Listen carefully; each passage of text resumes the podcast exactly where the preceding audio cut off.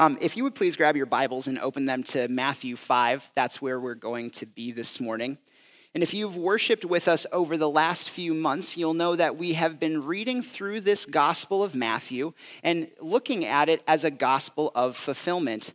Promises of Christ's birth, his early years, and the start of his ministry made in the Old Testament that are now being fulfilled by Christ in the gospel that show that this Jesus truly is God with us and who will rescue the people from their sins. And last week, we shifted from a gospel of fulfillment to the greatest sermon ever told. This Sermon on the Mount, where Jesus Christ is proclaiming to the crowds, this is what it means to be a disciple of the kingdom of God now and forever. And just as Pastor Matt shared last week, Jesus Christ is the newer and better Moses, both because he's the truer and better lawgiver, but he will also do something that Moses could not. Jesus will help his disciples realize their new old identity. Now, new old probably sounds a little oxymoronic. Some of you are thinking, what in the world is he talking about? Well, let me go ahead and explain. See, it's our old identity because it was planned that way from the start. In the beginning, God set Adam and Eve apart from the rest of creation to be his representatives. But then Adam and Eve consciously chose to sin against God, and things got progressively worse. And then, or after that, a little bit while after, uh, God chooses the nation of Israel to be his chosen representatives set apart to the ends of the earth. They taught people how to follow him, what his character was like, of the promises that he has made and will keep to his people. And Moses, hundreds of years after Abraham, as the leader of Israel, is responsible for teaching and guiding the men and women how to do just that. But as we continue to read in the Old Testament, for all of their effort and striving, the people of Israel repeatedly fall short of God's standards. And we call this identity holiness to be set apart from the world in how we live, and to be God's kingdom representatives to the rest of creation. And in God's love for us, this has always been his intention for his people. And because of that, our main idea this morning is that faithful followers of Christ are made for and called to holiness. And though we know what God desires, Leviticus says, Be holy as your God is holy, we have to ask the question who will lead us there?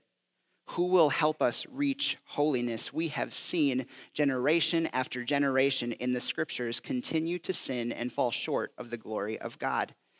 Even Moses, one of the most humble and godly men to ever walk the earth, could not lead Israel there.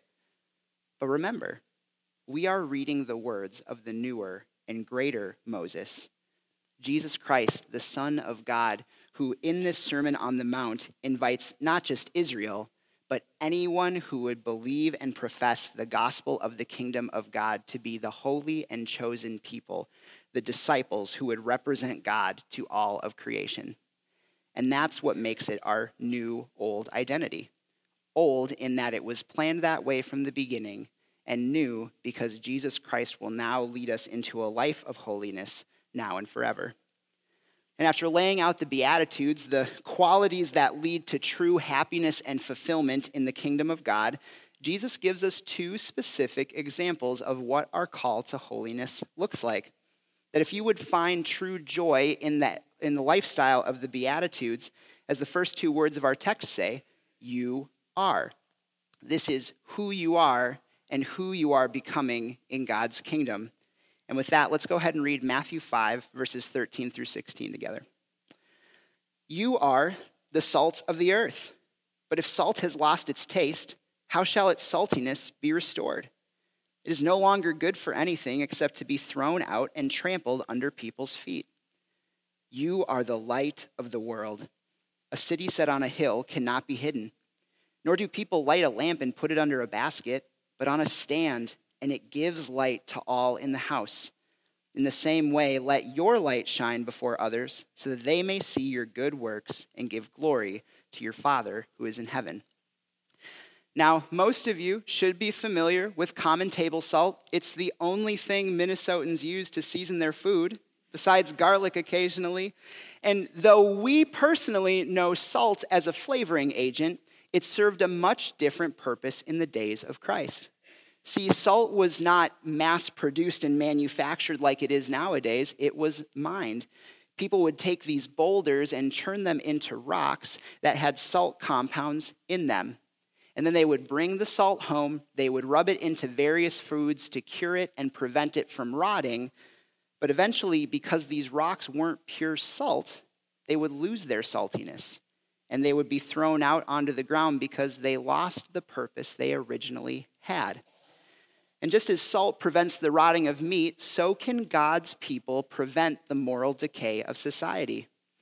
Have you ever stopped yourself from doing something because you realized who was in the room? Or maybe you were two seconds away from losing your cool and you thought, okay, what would Jesus do?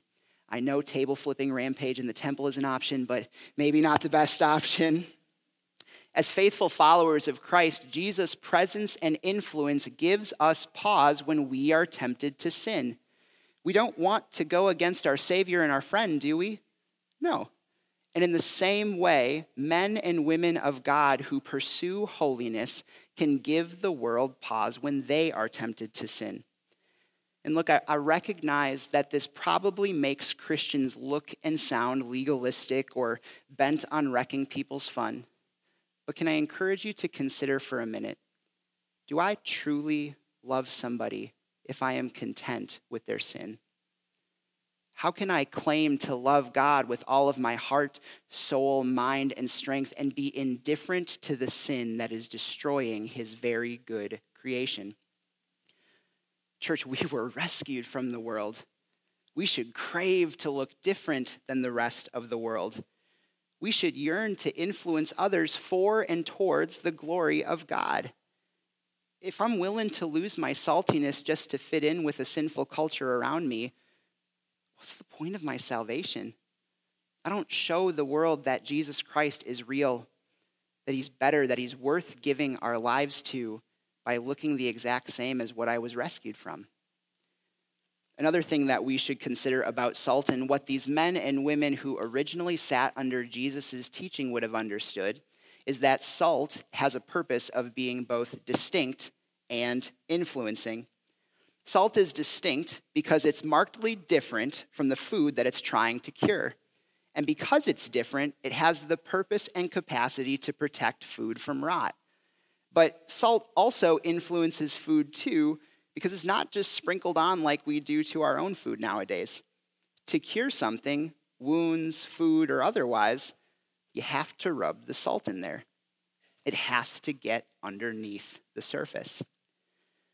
And just as salt has distinction and influence, so should faithful followers of Christ pursuing holiness. We look different than the rest of the world in the way that we live, talk, interact with one another, but we also influence the world by being engaged in what and who are around us. Because how can you plan to influence a broken culture if you stay wrapped up in the safety of your Christian bubble and never talk to people who know Jesus or don't know Jesus Christ? How do you expect to show people the real hope and life that you have in Christ if you never have those kinds of conversations in your offices, in the store, at your home? And Look, you don't have to go searching in clubs and bars and other places to look for people to influence. There are plenty in the natural rhythms of your day to day life that God has placed there specifically for you to influence for the glory of God. Y'all, people shouldn't be shocked to find out we're Christians only on Sundays and Wednesdays. People shouldn't be surprised when we invite them to men's events and to prayer gatherings if people are surprised that we follow Jesus, it might be a sign that we are losing our saltiness, forgetting or even forsaking our purpose and calling to be holy. And I want to express I know that following Jesus can sometimes be difficult, but I promise you that it's not complicated. You don't have to have this well manicured gospel presentation ready at the hip whenever somebody who doesn't know Christ comes along to talk to you. Many of you will go to your places of employment tomorrow Many of you will have conversations with your friends who either need encouragement or don't know Jesus, and they're going to ask you, How was your weekend? And you know what you get to say? Oh man, my weekend was so good. The Lord was so kind. I got to hang out with my friends, my spouse. I got to eat lunch with my kids. Or you could also be very honest and say, Man, you know what? My weekend was really hard, but I'm so grateful God loves me. Those simple statements are what help faithful followers of Christ be distinct from the rest of the world and help influence uh, or influence society away from moral decay and towards the real life worth living in the gospel. One of meekness, one of mercy, one of peace, one where you and I hunger and thirst for righteousness because we know the truth that life alone is found in Christ's kingdom. And so Jesus compares holiness to salt, but he makes a second comparison, and that is light. In verse 14, he says, Disciples, you, the holy and chosen people of God, you are the light of the world. Now, if you've ever attempted to traverse a dark room or you got lost in the middle of the woods searching for a deer, I don't say that from personal experience, but uh, you'll know the benefit that light gives to us. It prevents us from running into things. It helps us to avoid stepping on Legos sometimes, right? But it also reveals what's going on in the world around us. And just like salt, light is readily available to us in 2023 because of the invention of electricity. But of course, back in Jesus' day, they did not have that, and so they used all kinds of light sources from uh, candles to lanterns, torches, and bonfires. And look, these were not like the LED headlights that blind you on 371 and 210, right? These were open flames that gave off just enough light. And so, to maximize their effectiveness, people would find the spot in the house to place these lamps where they would cover the most space and give off the most light. And because light wasn't readily accessible, well lit cities on a hill, like Christ references in verse 14, were like stars in the sky. They could be seen for miles. But what's interesting for us is that Jesus declares in Matthew 5, what we just read, that the holy and chosen disciples of God are the light of the world. But if we read in John 8, Christ refers to himself as the light of the world. And I understand that this may sound contradictory, right? How can God and man both be light? But it actually makes sense. Can I ask you a question? Have you ever stared at the sun before? How'd it go for you? That's what I thought, right?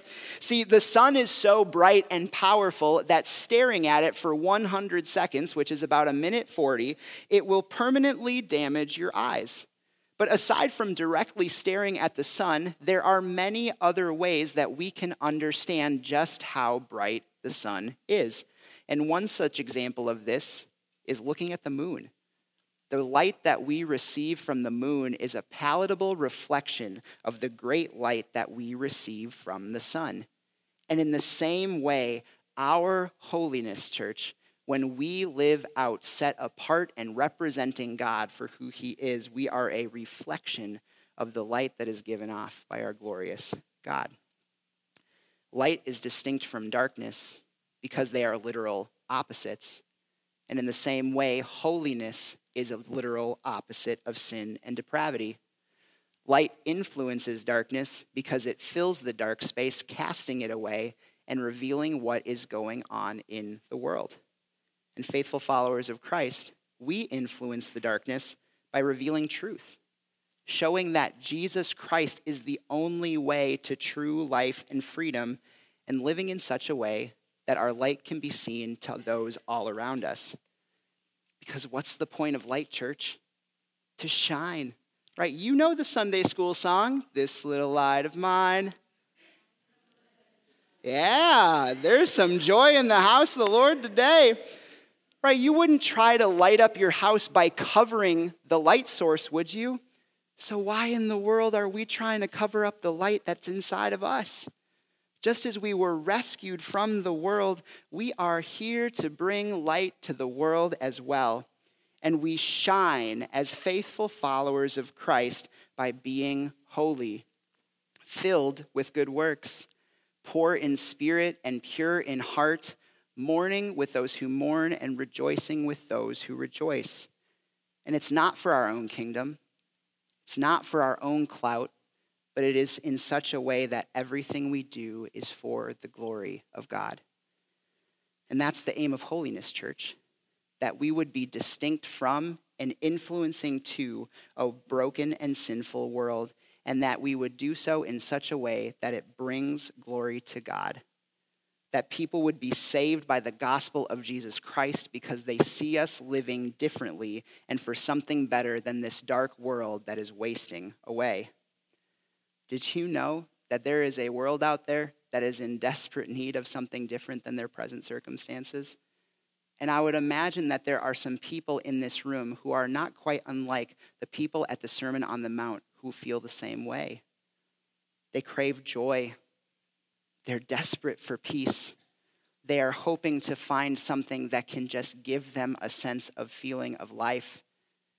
And as salt and light, as holy and faithful followers of Jesus Christ, it is our great privilege to live in such a way that we point to the only one who can give them that different and better in Jesus Christ.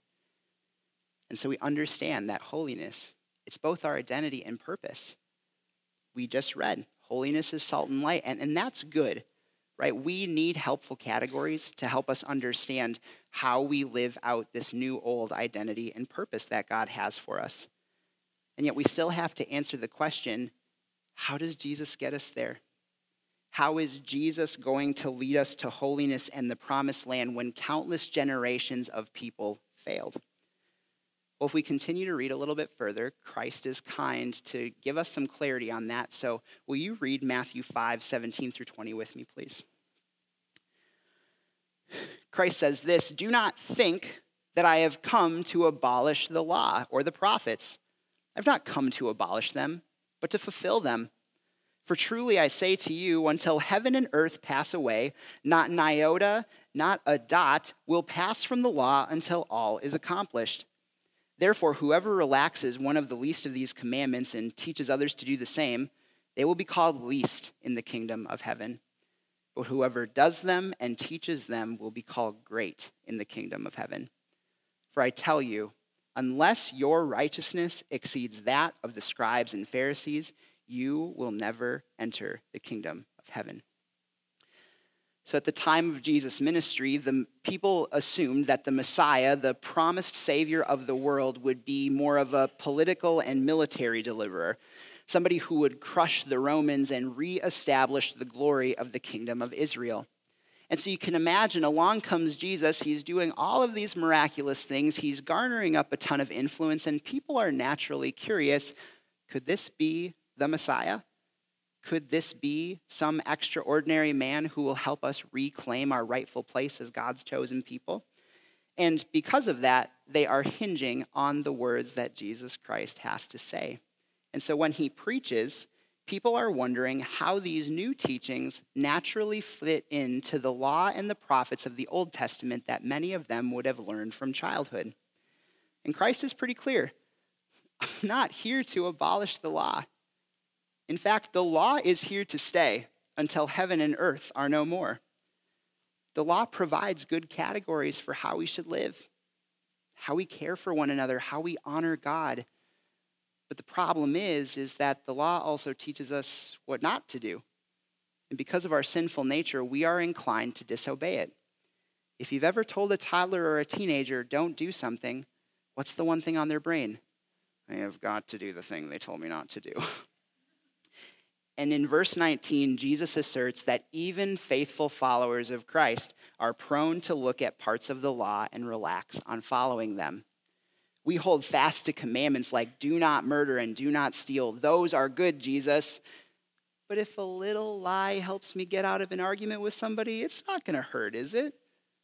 Look, like I know the law says don't covet, but have you seen my neighbor's new speedboat? Like, I got to get me one of those. If I sit up here in the pulpit on Wednesday nights and I tell our students, you have to honor your mother and father, but I don't equally encourage them to be faithful in their future marriages, I am relaxing on the law and I am teaching others to do the same.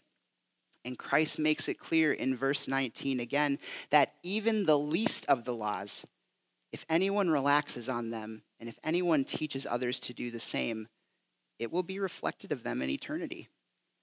But for those who remain faithful to the law, even when it's inconvenient and uncomfortable, they will be called great in the kingdom. Because, church, holiness doesn't shirk the law, it upholds the standard God has for his people. Salt doesn't promote decay, it slows it down. Light doesn't conceal things, it reveals them. But probably the most staggering thing that Jesus says is in verse 20. He says that unless your righteousness exceeds that of the scribes and Pharisees, you will never enter the kingdom of heaven. Oof. Jesus, that's a tough pill to swallow. Now, we tend to view the Pharisees as the villains of the gospel story. They're self important men who were callous to the suffering around them, all in the name of promoting their own brand of following God. But to the people that Jesus was preaching to, the Pharisees were the pinnacle of righteousness in Jewish society. Think about the pastors in your own life, celebrity or not, who are personally influential to you, that you hold in high regard. The Pharisees were just like that to these people at the Sermon on the Mount. And so you can imagine that when they heard Jesus say such a thing, that you have to be more righteous than the Pharisees, they were gravely concerned. Jesus, how am I supposed to exceed the standard? This is impossible for me to do on my own. The good news for us is that the implications of our righteousness and our holiness, and consequently our own salvation, they don't fall to us, but to what Jesus says in verse 17 I have not come to abolish them, but to fulfill them. Jesus Christ does not simply teach us how to be moral, how to follow the law, live a good life, say the right things. He leads us to holiness by fulfilling the law on our behalf. And even better still, we have the privilege of knowing the rest of the story that these people did not.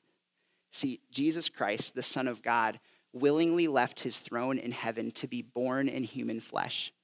And he grew up toddler, teenager, adult, and he all the while lived a perfect and sinless life. And because of this, he was fit to pay the price of your sins by dying on the cross and shedding his own blood for you. And when he died for your sins, he became sin, who knew no sin, so that you could become righteous, that you could become the fulfillment of the law that you would be made right or justified in the sight of God. Sin has no claim over the lives of those who are in Christ Jesus. And after he died, Christ was buried in a tomb, and three days later, he not only conquered sin for you, he conquered death on your behalf as well, so that you could know what it means to truly live. And if you believe the truth of this gospel, and you profess your need for God's free gift of salvation in your life, you will be saved from sin and death. And not only will you be gifted freedom, you will be gifted eternal life. And you will be gifted the Holy Spirit that will transform you and help you gain the desire to be salt and light, distinct and influencing from the life that you just left behind. And this is the difference between morality and holiness, church you might be able to live a moral lifestyle on your own merit, but holiness requires something much greater than your effort. It requires the work of Jesus Christ on the cross, fulfilling the law on your behalf. And remember, holiness is not by our own efforts, right? The Holy Spirit, who dwells in every faithful follower of Christ, he will help you comprehend what it means to be holy. He will give you the strength and the endurance and every good thing to live out this new old identity and purpose that God has gifted you. Jesus Christ did not die to make you morally upright, He died to make you holy and transformed. Can I ask you a question, church? Actually, can I plead with you for a second? Stop trying to be good enough for God and surrender to the sufficiency of Jesus Christ on your behalf.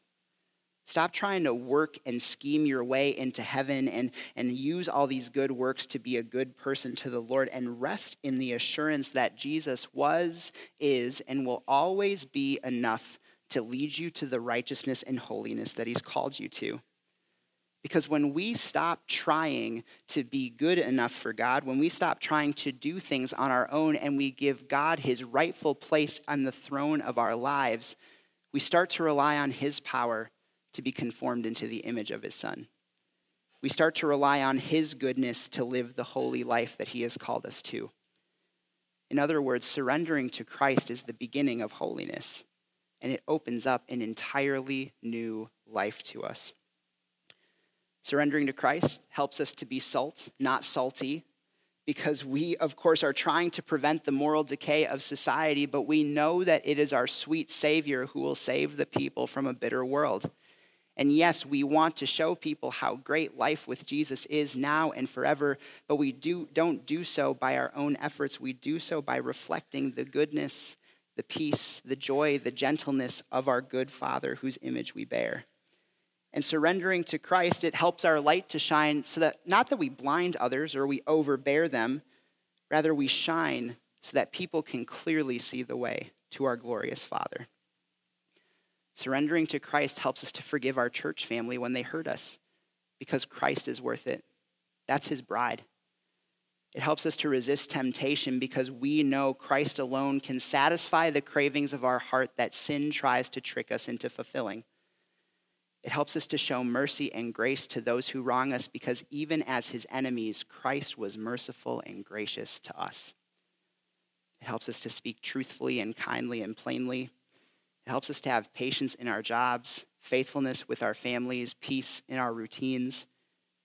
It helps us to find true satisfaction in the Beatitudes because Christ says we are blessed in those practices. If the aim of holiness is to glorify God by being distinct and influencing on culture, then the mark of holiness is surrendering to Christ. Stop trying to represent God in the way that you think is best and let Him be the one to guide you. He is for your good. He is for your holiness. He will help you get there. Because even after countless generations of people failed, Christ was still faithful to his people. It's why he died on the cross for you, it's why he rose again for you. And not only did he do that, but he did something that no man can, could, or ever will be able to do. He fulfilled the law on your behalf so that you could become the righteousness of God. And that's a God I'm willing to place my life in. Amen. If you claim to know Christ as Lord and Savior, this is your identity and purpose. To be the salt of the earth that helps people resist the decay of sin, to be the light of the world that reveals the glory of God, to be distinct from a broken world and yet influencing it as an ambassador of the kingdom of heaven. Faithful followers of Christ Church are made for and called to holiness. And it's not by our own success, which we're going to find ourselves there, but simply by surrendering to Jesus Christ, who fulfilled the law on your behalf, who died and rose again for you, and who loves you dearly even to this day. Be holy as your God is holy. It's who you were always created to be.